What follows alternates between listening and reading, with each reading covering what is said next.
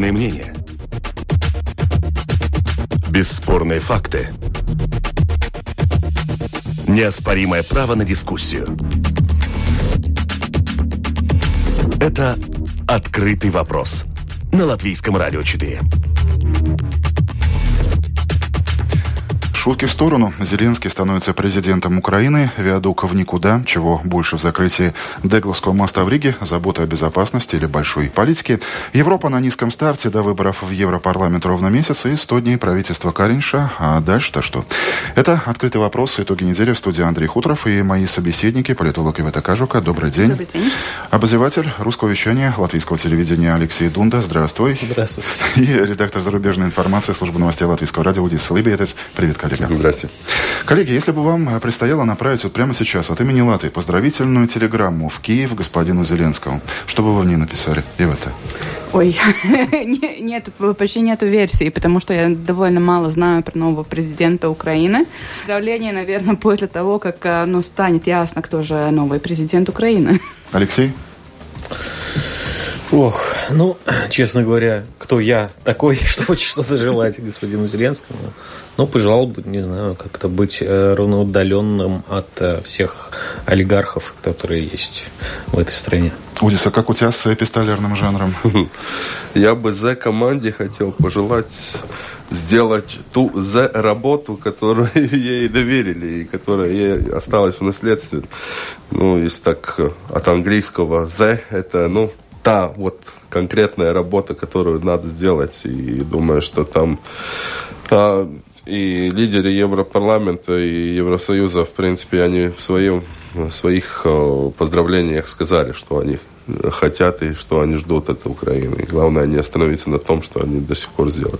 Прямо сейчас у нас на связи украинский журналист, журналист украинского агентства новостей «Униан» Роман Цымбалюк. Роман, здравствуйте, слышите ли вы нас? Добрый день. Добрый. Итак, выборы прошли, эйфория тоже.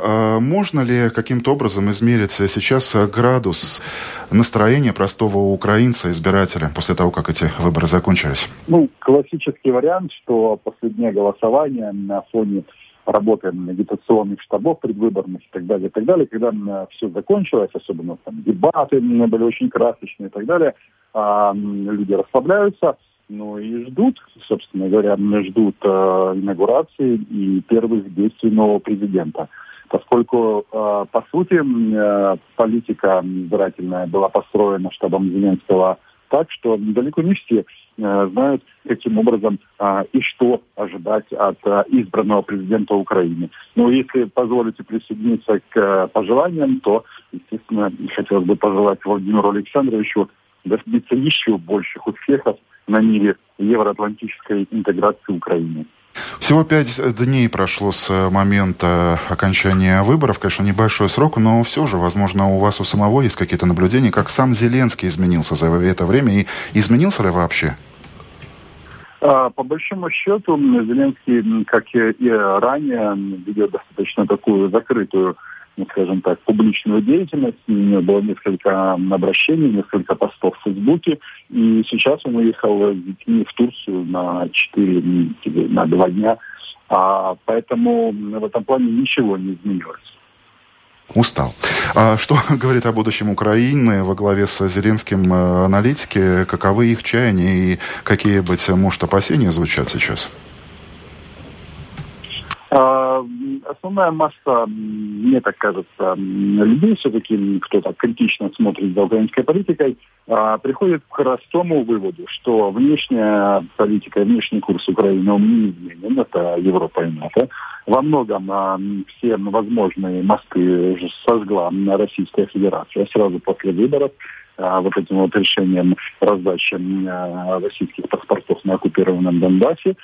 А, вот. А люди, простой избиратель, собственно говоря, который так, масса, массово за нее проголосовал, а, рассчитывают на успехи в борьбе с коррупцией и а, различными такими вот а, незаконными проявлениями, которые, к сожалению, еще остались в Украине. Ну и еще говоря о прогнозах, на ваш взгляд, доработает ли Зеленский до конца своих полномочий?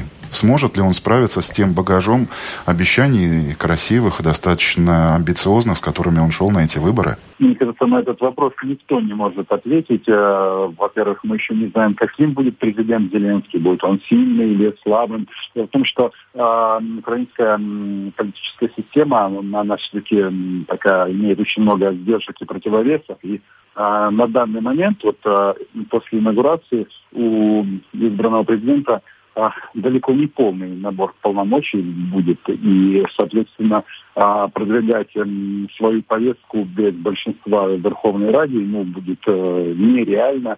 И тут возникает сразу несколько вопросов. Будут ли досрочные выборы? Сможет ли он их э, объявить? Потому что по закону Украины, опять же, за полгода до истечения полномочий распускать парламент нельзя.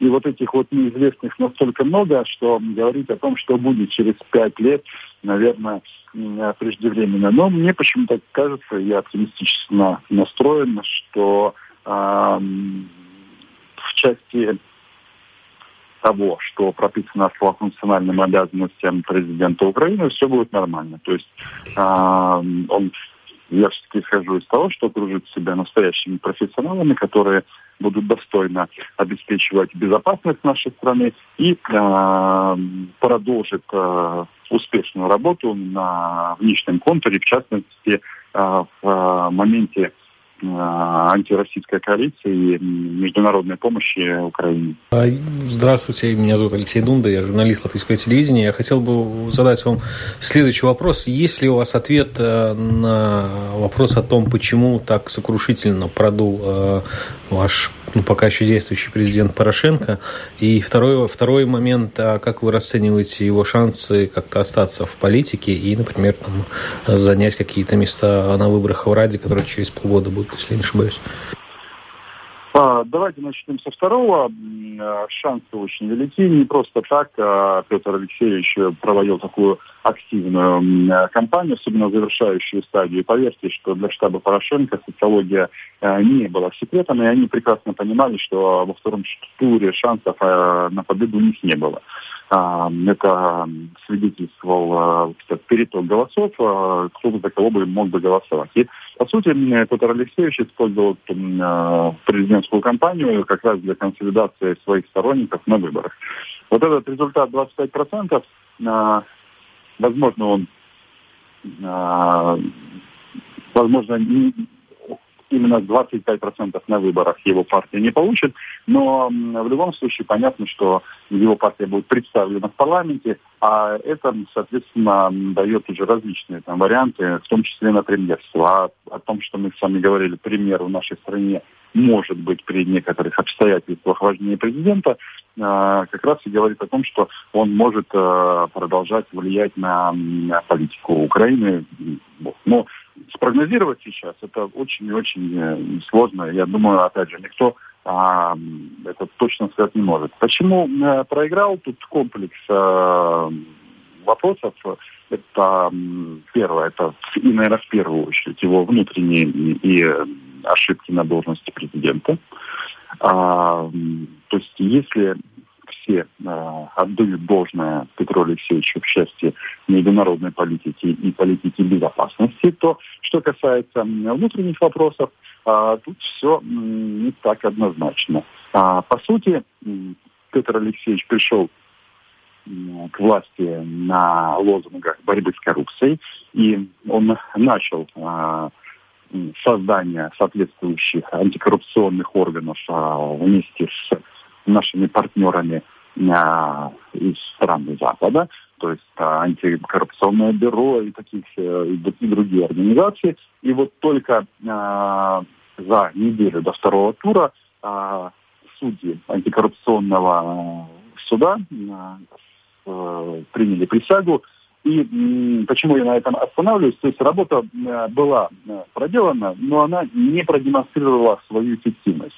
Ну и отсюда, соответственно, результат. Спасибо. Роман Цымбалюк был на прямой связи у нас в программе «Открытый вопрос». Роман Цымбалюк, э, журналист украинского агентства новостей «Униан». Коллеги, согласитесь, Зеленский был достаточно отличным, хотя почему был, остается отличным юмористом. Но насколько классный шутник может стать хорошим президентом? И в это ваша версия?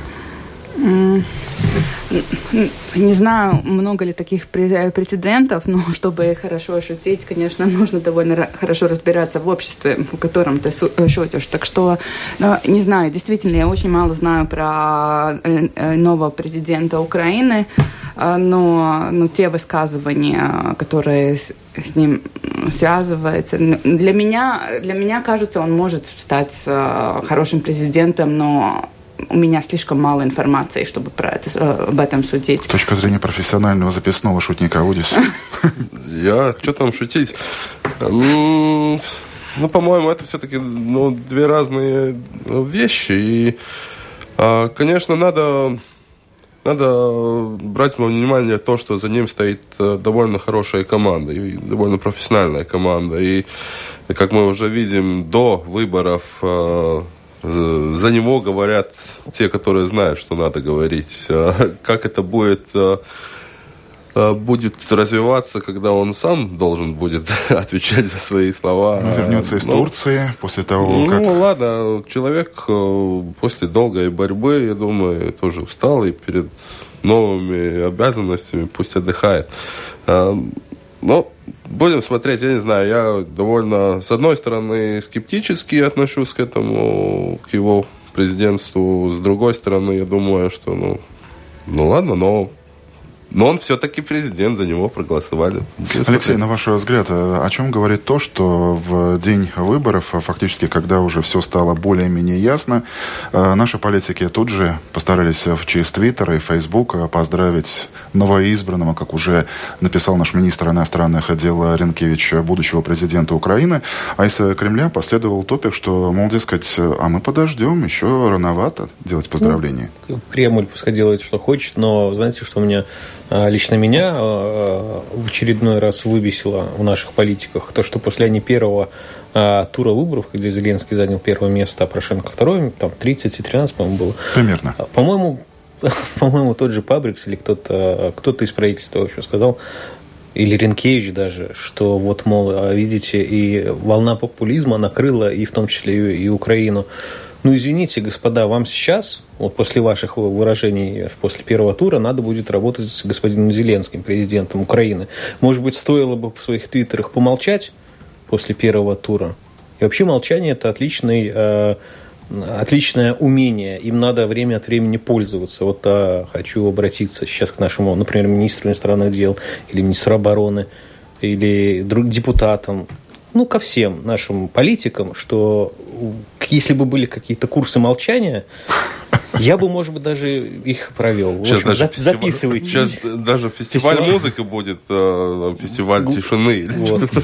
вот, у нас такая тихая страна, такая молчаливая. Давайте вот и политики тоже время от времени э, будут молчать. Нам уже в свое время сказали, что э, в свое время не, не использовали возможность помолчать. Это mm. было Крылатая фраза, Ирака, да, конечно, да.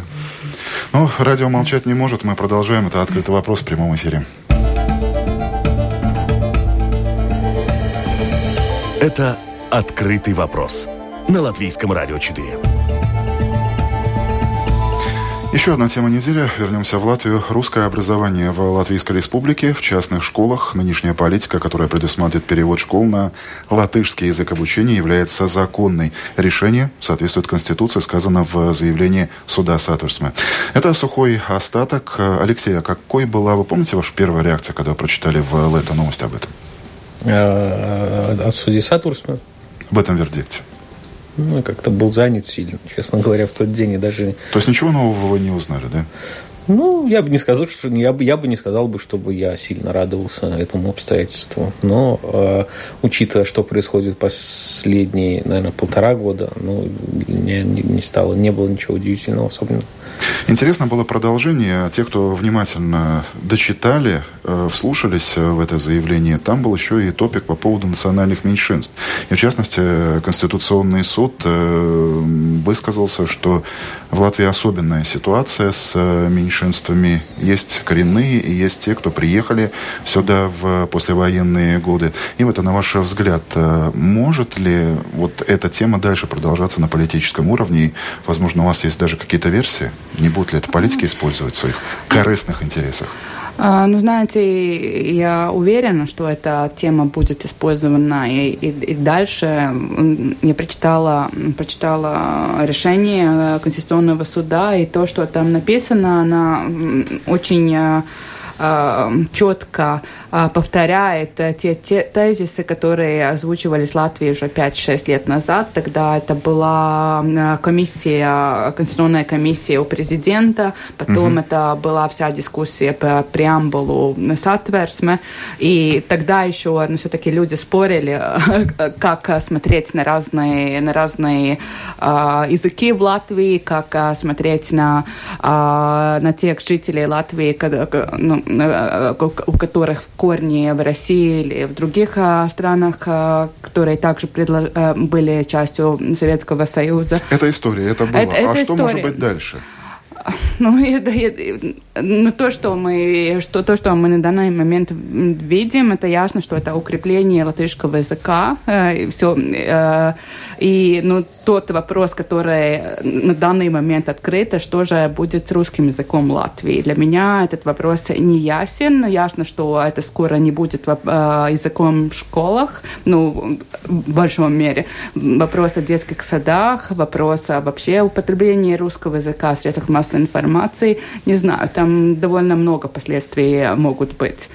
Возвращаясь к школьной э, реформе, тем не менее факт, что сами школьники, их родители, если активно реагируют, то после того, как появляются эти новости, пишут комментарии на порталах новостей, а те митинги и те акции, которые проводят политики, собирают представителей данных политических партий, ну и людей, как принято говорить, в возрасте 60+. Устали? Боятся? Мне кажется, это проблема тех организаторов политических акций, которые этими митингами занимаются. Если бы, э, не знаю, были бы какие-то другие люди, которые сами помоложе и не с таким бэкграундом и, бэкграундом и шлейфом, а я думаю, может быть, акции, вероятно, были бы многочисленнее, если бы э, ну вот мы говорим о сослагательном наклонении, то есть получается, с одной стороны, как бы немножко и странно, что школьники молчат. Мы не говорим про учителей, это отдельная категория. Но мне кажется, но... то, что мы читаем в интернете, значительно отличается от того, что происходит а, в реальной жизни. В комментариях а, в социальных сетях или на тех же информационных порталах люди довольно-таки храбрые и бьют себя пяткой в грудь, но в жизни мне кажется, что если бы это действительно было столь важной проблемой для русскоязычных семей и родителей, то мне кажется, Э, они бы сделали какой-то шаг. А поскольку это все ограничивается и катализируется в интернете, то мне кажется, что и это на самом деле не то, о чем болит голова. Душа, может быть, болит, а голова нет. Удис, а насколько эта тема интересна для простого латыша, на твой взгляд, насколько живо он ее сейчас обсуждает? Вот твои субъективные Э, я, я буду очень субъективен, потому что Конечно. я совсем никогда не читаю комментарии в порталах. Нигде, никогда. А, во-вторых, э, во-вторых, я не юрист, и если суд, соответственно, говорит, Конституционный суд говорит, что так надо, значит, не буду оспаривать это. А со своей стороны, я вижу, что у моего сына в садике, в группе тоже есть э, русскоязычные дети, которые довольно нормально уже в своих четырех э, годах говорят по-латышски. И, а со мной, может быть, тоже и русский язык осваивает, да, благодаря этим детям? Ну, я не знаю, сколько мой сын говорит по-русски, потому что... Ну, вот, какие-то слова, наверное, приносят ну, домой, да? Пока еще нет. Но у них, у них э, и учительница то, тоже, э, думаю, что, ну да, русского происхождения, так можно сказать. А, то, что Алексей сказал по поводу этих протестов, тоже, но проблема, ну, если на эти акции сгоняют людей вот в возрасте 60, то это означает, что вот то поколение, которое, о ком мы, можем быть, говорим, может, у них это точно не проблема. Ну, мое поколение. Ну, у меня тоже твое, дети да. в школу как раз. Ну, значит, и на них эта вся реформа, конкретно на них будет и э, отображаться. Но, но, но это, их, это их жизнь, как будто, и мы, ну, ну думаю, довольно... Ну, и я, ну, ладно, я сделаю такой э, каминг-аут, я очень не рад тому, что происходит, потому что мне очень не нравится... Э, очень не нравится то качество образования, которое ждет моих детей. Для того, чтобы у моих детей было хорошее качество образования, мне, вероятно, надо будет, я даже не знаю, что делать, или э, кучу репетиторов нанимать, или самому сидеть днями и ночами э, с ребенком. А, господин Шадурский, когда все это сделал, э, он в первую очередь думал о себе, а не о моих детях, о том, чтобы остаться в политике. И вы это что-то добавите? Ну, это тот вопрос, который больше всего разделяет общество Латвии. Это показало в прошлом году э, портал ЛСМ провел э, ну, сортировка партий, и 60 тысяч людей э, также ответили на вопросы, и потом мы поставили анкету, чтобы понять, кто же эти люди, и посмотрели, как они отвечают на разные вопросы. Вопрос образования, языка образования в школах, там самый большой разброс, не разброс мнений, там самая большая поляризация. И почти все, э, все заполнители анкеты, которые в семье разговаривают на латышском языке, считают, что все должны учиться на латышском языке. Почти все, которые в семье говорят на русском языке, думают и, иначе. И, и там нету никакого сближения по поколениям, по каким-то другим признакам. Так что это, конечно же, очень-очень болезненный вопрос. И, То есть ну, пока не сменится поколение? Нет, там и поколение не меняется. Ну, например, а, э, ну, юноши, э, если они русские, они считают, что ну, должно Латвии также быть русскоязычная школа. Если они латыши, они думают, что образование должно быть на латышском языке. Там нет сближения вообще никакого. Мне кажется, за шесть э, или сколько там прошло лет э, после референдума про двух языков, просто эта тема стала такой как бы темой табу, которые немного э, неприятно затрагивать тогда, когда в беседе участвуют э, э, ну, разные представители разных э, национальностей. Ну, то есть Просто не потому, может что у них нет... Тлеть вечно. Что? Это не может тлеть А вечно. это большой вопрос. Мне, мне кажется, что это как раз-таки и будет тлеть вечно, и это очередной, не знаю, как, как, как художественно выразиться, наверное, очередной шрам а, в отношении русских латышей в Латвии, это то, что не забудется. А, мы прекрасно все, кто-то говорит, кто-то будет говорить на латышском, но пунктик э, очень большой мы все поставим. Обида станет. Да, ну, да, это мое мнение такое. Что дальше? Это открытый вопрос. Итоги недели в студии Андрей Хуторов и мои собеседники, политолог ИВТ Кажука, обозреватель латвийского телевидения ЛТВ-7 Алексей Дунда и мой коллега по латвийскому радио Удис Лейбетис. Продолжим. Э, до выборов в Европарламент ровно месяц. Вернее, месяц уже минус один день.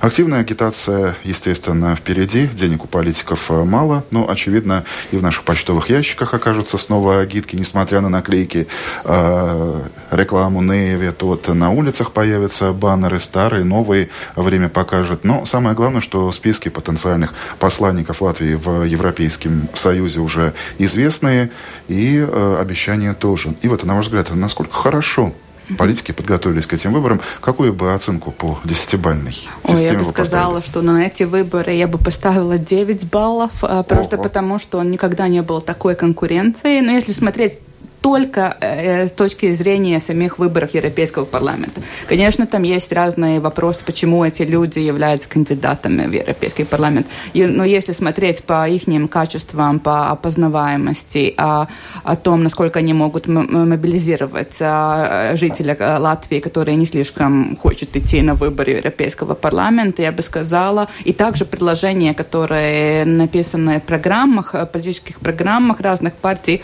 они намного лучше, чем было 5 лет назад или 10 лет назад. То есть вы считаете, что они даже способны мобилизовать электорат? А вот это, мне кажется, что и вот если они не смогут, тогда никто не сможет. А, ну, действительно, там те такие политики поставлены, у которых, ну, ну, если у них не получится, тогда вообще, ну, ну выборы Европейского парламента Латвии безнадежные, должны мы смириться, что у нас также придет только 13% всех а, граждан, как это произошло в Словакии. А, так что я думаю, что ну, политики сделали почти все, а, но как э, избиратели, наверное, все-таки останется вопрос, а почему они идут в Европейский парламент и а, мотивация, есть ли у меня внутренняя мотивация, ну, все-таки пройти за кого-то проголосовать. Алексей, итак, девятку поставила ваш коллега-политолог э, Ива Такажука. Вы тоже готовы дать нашим политикам, идущим на эти выборы, такую же щедрую, классную оценку? Я вообще не, не хочу давать оценки латвийским политикам. А придется. Мне кажется, что сама структура Европарламент, э, ее значение, даже не значение, ее смысл существования для меня, лично для меня, очень находится под большим сомнением. Может быть, я просто среднестатистический гражданин Евросоюза, который не понимает, как это все работает. Может быть. И не ходят на выборы, да? А, один, один камин вы уже сделали. Нет, прошлое, нет, на выборы я хожу, это мой гражданский долг, но а, что будет в мае этого, в этого года, я не знаю. Но суть в чем, что я хочу сказать, что и сам Европарламент абсолютно непонятная, никчемная и такая очень сомнительная организация для среднестатистического избирателя. И роль наших евродепутатов, 8 человек, а в этой структуре, где 700, сколько там, 550 человек, да? да? То есть э, это вообще что это? И мобилизовать людей, а, прийти на эти выборы в, наверное, солнечный, ясный, погожий денек в конце мая, не знаю. Удис, твоя оценка? Ну, я соглашусь с Алексеем, что погода может... Э, отобрать избирателя у политики, да? Да, и... Но я соглашусь с тем, что, по-моему, после незадолго после парламентских выборов наших, а, вот те самые люди, в принципе, идут в Европу.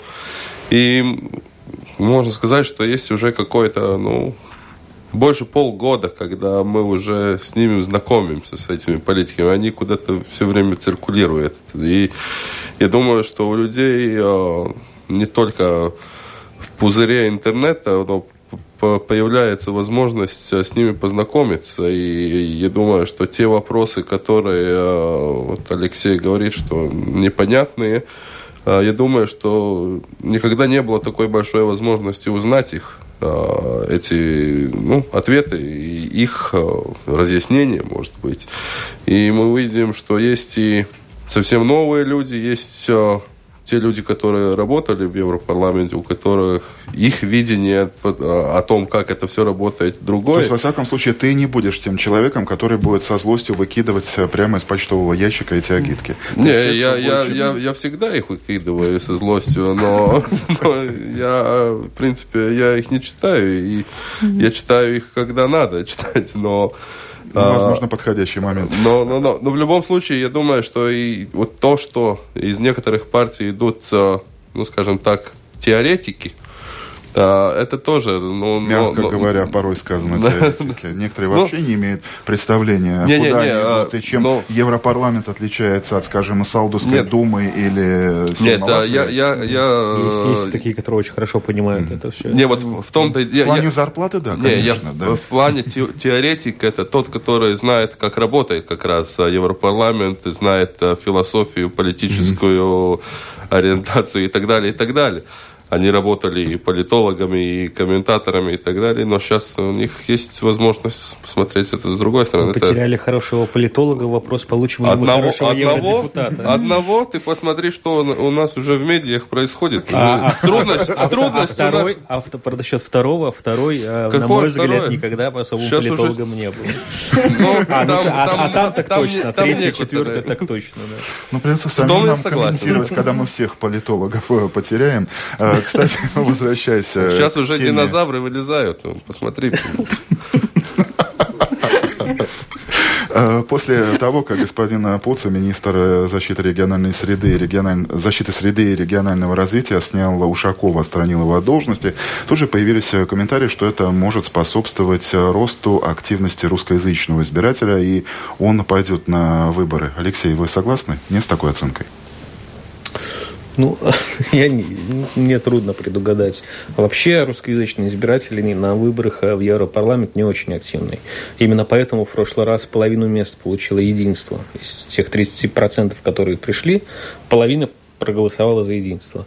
А если сейчас э, господин Ушаков э, сумеет мобилизовать весь свой электорат э, под рекламной кампании наших бьют, давайте ему поможем, ну, вероятно, э, люди придут.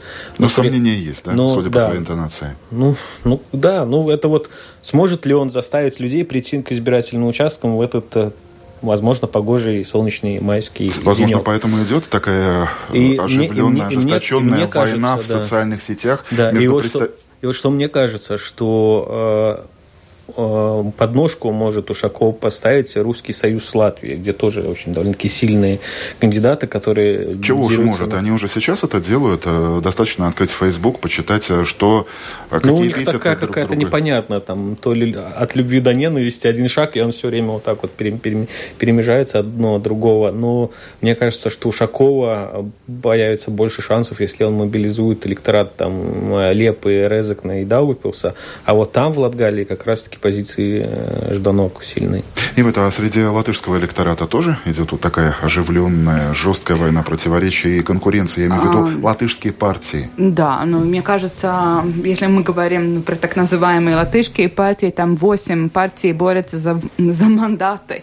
А, и, и, и, и, ну, ясно, да, ясно, что да, конкуренция ожесточена. Но я еще хотела сказать про русскоязычный электорат. Мы в феврале и марте с моими коллегами провели беседы в суп, э, э, магазинах э, в Лепай, Талсы, Резекне, Даугавпилс. И там очень можно было э, почувствовать разницу, когда мы спрашивали, придете ли вы на выборы Европейского парламента, что вы вообще думаете про Европу и так далее, что Лепа и Талса нам отвечали почти все люди, да, конечно, а, или, ну, ну, конечно, есть какие-то люди, которые сомневались и так далее, Резекне, Даугавпилс, но там а, мнения были отличные, почему меня, мне это надо, что же эти люди могут а, на что-то повлиять.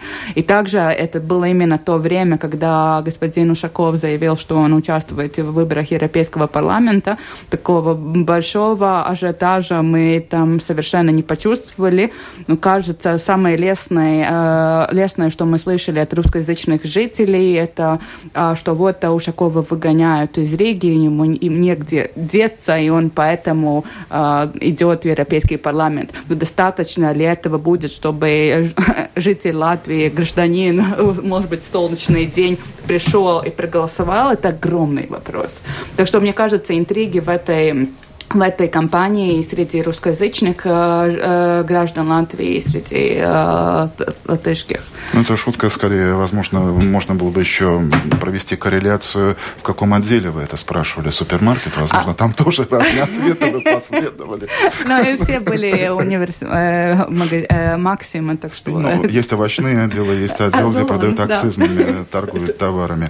А сколько партий вы видите в новом Европарламенте? Не знаю. Именно поэтому эта конкуренция в, это, в этом году намного более ожесточена, чем в прошлом году. Э, пять лет назад, пять лет назад э, конкурировали между собой, ну, по сути, пять партий. На данный момент я бы сказала, что 10 партий есть реальные возможности, mm-hmm. если они хорошо а, мобилизируют свой электорат, а, ну, ну, достать один из восьми мандатов. Так что я не знаю, это могут быть четыре партии, это могут быть восемь партий. А, хотя, мне кажется, не может быть, что четыре партии. Мне кажется, только две партии имеют возможность получить два мандата. Так что, скорее всего, это что-то среди шести восьми партий.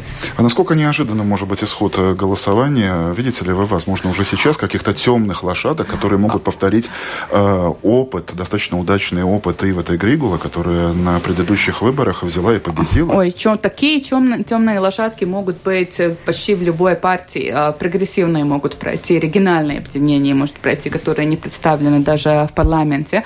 А, но я думаю, что на этих выборах очень, э, ну, не думаю, что кто-то сможет э, получить половину всех мандатов. Просто это означает, что избиратели всех остальных партий э, ну, остаются дома, и только, только избиратели каких-то конкретных партий приходят. Но кто, какие партии сумеют мобилизовать своего избирателя на данный момент мне очень трудно предугадать, потому что могут быть очень популярные политики, политики, но просто избиратель в тот день решит, что этот кандидат недостоин для того, чтобы подняться, пройти, проголосовать. Удиш, что-то добавишь?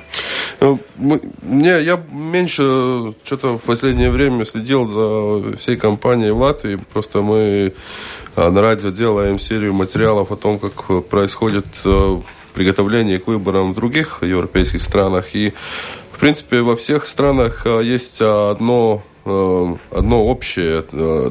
То, что на европарламентские выборы идут в большинстве люди, которые проевропейские и которые что-то понимают про европейский парламент.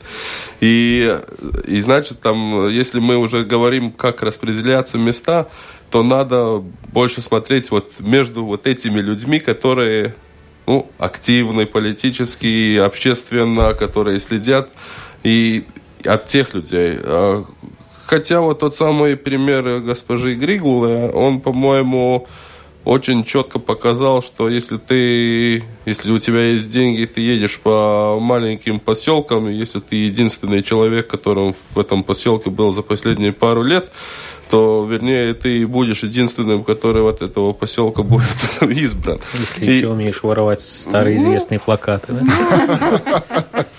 Ну, и это, это, ну, в любом случае, я думаю, что большие города это одно, но что происходит Э, в регионах там много сюрпризов. И вот, а все же, вкратце, стоит ли читать э, предвыборные программы? Ну, мы сейчас создаем такие инфографики, чтобы легче было понять, чем они, эти программы между собой отличаются. Ну, да, есть некоторые, несколько забавных программ, но самых маленьких партий, ну, четыре такие. Но очень... все же простому избирателю стоит а, читать? Я бы сказала, что лучше... Или это карта Ивана Сусанина? Я бы сказала, что надо. Они не настолько уже длинные, там, ну, немного что читать страницы или две страницы, ну, каждый может справиться. И, и, но лучше все-таки э, попробовать э, сортировку партии, который такой ресурс сейчас... Э, Портал lsm.lv, причем на русском и на латышском на русском языке помогает языке. определиться. Да, но там, к сожалению, на данный момент почти не, не все кандидаты заполнили, но уже больше, чем половина заполнили этот тест. И Ждите это... сюрпризов. Да. Заполняешь и смеешься. Я, кстати, мы с коллегами на неделе уже опробовали это, и я себя поймал на мысли, что вначале ты получаешь какой-то совершенно неожиданный результат, ты громко смеешься, потом задаешься вопросом, так, а что это такое было? Заходишь снова на эту сортировку, и потом ты начинаешь внимательно читать. То есть таким образом Спасибо ЛСМу, который э, учит нас вот этому политическому чтению, вот этим важным нюансам. И к, к тому же там можно посмотреть на каждый вопрос, как каждый из кандидатов, которые вас интересуют, ну, как, как, как, как этот кандидат ответил, чтобы понять, в чем ваши различия, в чем, в чем общество. Вот как раз мы перед э, передачей разговаривали, что я тоже посмотрел, вот где расходятся мои мнения вот с теми кандидатами, которыми я уже решил, за, какие, э, за которых я буду голосовать. И я понимаю, где вот этот нюанс, э, ну, почему они отвечали ну, по-другому, чем я. И там, да, можно видеть.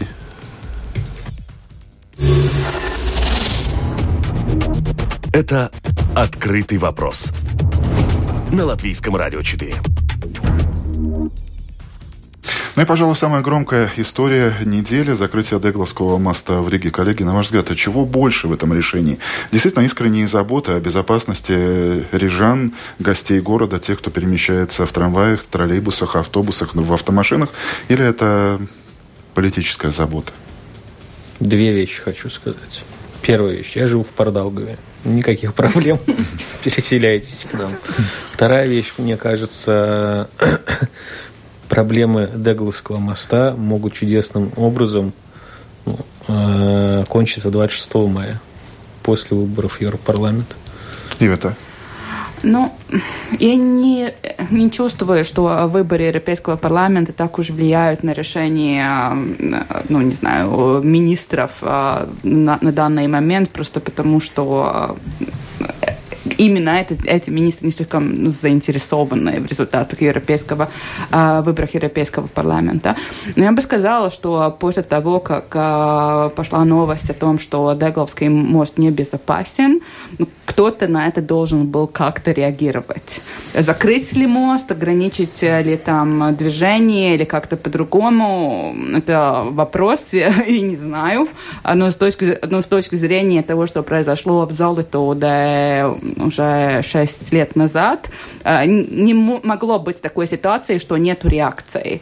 Насколько эта реакция была или не была избыточной, наверное, мы узнаем после того, как э, окончится эта экспертиза, что же с мостом на данный момент э, происходит. Мне Но кажется, главное, это чтобы правильно. еще никого не посадили э, по результатам конкурса. Я бы закрыла этот мост э, по той информации, которая была в общественном пространстве. А я бы за закрыл примерно половину латвийских мостов, которые тоже находятся в аварийной ситуации. В плохом или очень плохом состоянии регулярно Латвия с Да, да, да, но почему-то их никто не закрывает, и все на этом махают, ну, как-то, ну, нормально проходит. И мне, на мой взгляд, самое важное тут понять, что на самом деле техническая экспертиза э, Дегловского моста, который, да, выглядит ужасно, просто ужасно выглядит. Но ее не было. Пришли специалисты из строя, строй этого... Э, Стройбата. Инспекции, да, из стройбата специалисты. Они осмотрели визуально визуально колонны и состояние Дегласского моста. Можно ли сделать на, на, на этом основании какие-то выводы? Не знаю. Покатайтесь по стране, посмотрите другие мосты. Почему они не закрыты? Почему перед ними не стоят полицейские? Я понимаю, что нагрузка на этот мост большая, и там ходит общественный транспорт. Но не пускайте туда общественный транспорт тяжелый, не пускайте туда, не знаю, что там, фуры не пускайте. Но мне кажется, что вот перекрытие Дегловского моста как раз-таки в этот конкретный случай это а, очень, большая, очень большой вопрос а, в первую очередь политики, а во вторую безопасности. Удис, а твои параллели какие? Во-первых, я хотел Еще сказать... один человек из Пардаугава. Да, я из Пардаугава. Поэтому у меня именно такое мнение. Я, я вот сидел и думал, что, может, это большой план спасения Рига Сатексом, потому что люди массивно пересаживаются в трамвай, троллейбусы. Но, а, в принципе, я думаю, что а, какая-то доля вины э, надо, надо ее брать с э, обоим сторонам, потому что ни Рижская дума, ни, ни министерство и полиция, которые сейчас это все там делают, ни у одной нету конкретных доказательств да, экспертизы. Да, кстати, да. Одни говорят, Нам мост, кажется, мост нормальный, ребят, все. мы полагаем. Но, но ни у одного, ни у другого нету, э, нету данных. И э, я думаю, что вот это... Потому и это выглядит так, ну, Странно. Выглядит Странно. как выглядит. Выглядит политически. Ну, Кстати, вот. Э, переводя вопрос mm-hmm. в политическую э, плоскость, Ива, как вам кажется, а если вдруг выяснится, что мост действительно в отвратительном, но все же в надежном состоянии. Тогда появляется вопрос о том, что министр должен уйти в отставку? Ой, нет, если вспомним, опять же, та институция, которая сказала, что с мостом что-то ну, происходит, а она была создана после, сразу после того, как произошла трагедия в Золотоуде. Мне кажется, помню ту трагедию, лучше все-таки на данный момент, на какое-то время, пока есть экспертиза, закрыть мост, даже если потом экспертиза покажет, покажет, что, ну, в плохом э, состоянии, но можно было ехать. Мне кажется, в Латвии, ну, мы не видели раньше много таких случаев, когда кто-то пытается хотя бы, ну, из-за политических или каких-то других причин, ну, как-то бы думать о, о том, что может произойти, если, ну, просто что-то рухнет. И для Латвии все-таки такой прецедент, он очень хороший. Если действительно в Латвии половина мостов э, плачевном состоянии могут рухнуть, лучше и эти мосты закрыть. То есть если, заранее если, нужно если, идти в библиотеку, брать книжечку про Спрейзитейса, да, котомочку, лапти и ходить пешком. Если вы хотите а, маленький э, шок, а, сядьте на маленькую лодочку и по, по, по Даугаве, по Даугаве. И? А, и под Вантовым мостом ну, проедете. Это там, твой личный опыт? Ты там что-то да, увидел, я, да, я там довольно часто на, на, на яхте мы там катаемся. И, а, скажем так, а, вид снизу на Лантовский мост Совсем не радует. Только министра внутренних дел, А пожалуйста, если- не катайте улиц а под если- этим мостом. А, если- вот тогда вот э, по- пойдите поверху и посмотрите через э, вот эти все дырки вниз на, на воду. И тогда тоже А если отмотать время назад, то первопричина произошедшего на этой неделе в том, что компания, которой был доверен э, ремонт э, этого моста, почему-то до того, как ремонтировать мост, его полностью нормально не оглядело, не эксперти- экспертизу его состояния. Полтора года идет ремонт этого моста, только сейчас начинается экспертиза состояния моста. Ну, ребята, это вообще детский сад какой-то. Но здесь Не, ну еще чё- один вопрос возникает. Это наше отношение к пробкам. Мост закрыли, тут же э, центр практически встал. Утром и вечером. ну, кроме Парнога. Ну да, конечно. То есть это тоже настал вопрос самим задуматься над тем, что происходит у нас в так называемые часы пик, когда стоят э, в пробке 3-4 полупустых троллейбуса в окружении машин, где сидит в лучшем случае за рулем один человек. Тут еще с Браса совпало, там же тоже этот мост перекрыт для ремонта, так что тут... И в это, а вы пересели уже на велосипед? А Я живу около Браса, и мне очень хорошо. Там мало машин осталось. Если честно, что-то надо делать а, ну, с, том, с тем, а, как, а, не, не те, как трудно в, в центре Риги велосипедистам и пешеходам. Все-таки, мне кажется, до сих пор те люди, которые передвигались на машинах, они были при- привилегированы. И до сих пор может, так остается, до- до- до сих пор. И, может быть, ну, эта ситуация, она, она просит какие-то новые решения. И, может быть, это ну, для дальнейшего, дальнейшего что-то хорошее. Может быть, как раз-таки как раз-таки в эти дни нужно вводить эти путания билеты с- со стороны Рижской думы. Да. Tiltu Пыльные билеты. Вот пускай автомобилисты вот как раз-таки в эти дни приходят с э, техпаспортами и Мы эту тему заканчиваем, потому что мы ее продолжим здесь же, в студии открытого вопроса во вторник. Будем говорить со всеми заинтересованными и э, частично или полностью сторонами, что делать с этим мостом, почему такая ситуация и что действительно дальше на всех наших виадуках, которые, как уже обратил внимание Алексей, находятся в плохом или очень плохом состоянии. Увы, время открытого вопроса итогов недели истекло. Спасибо моим коллегам, собеседникам. Политолог Ивета Кажука была в студии Спасибо. Латвийского радио 4, обозреватель ЛТВ-7 Алексей Дунда и коллега по службе новостей Латвийского радио Удис Либиетес. В студии был Андрей Хуторов.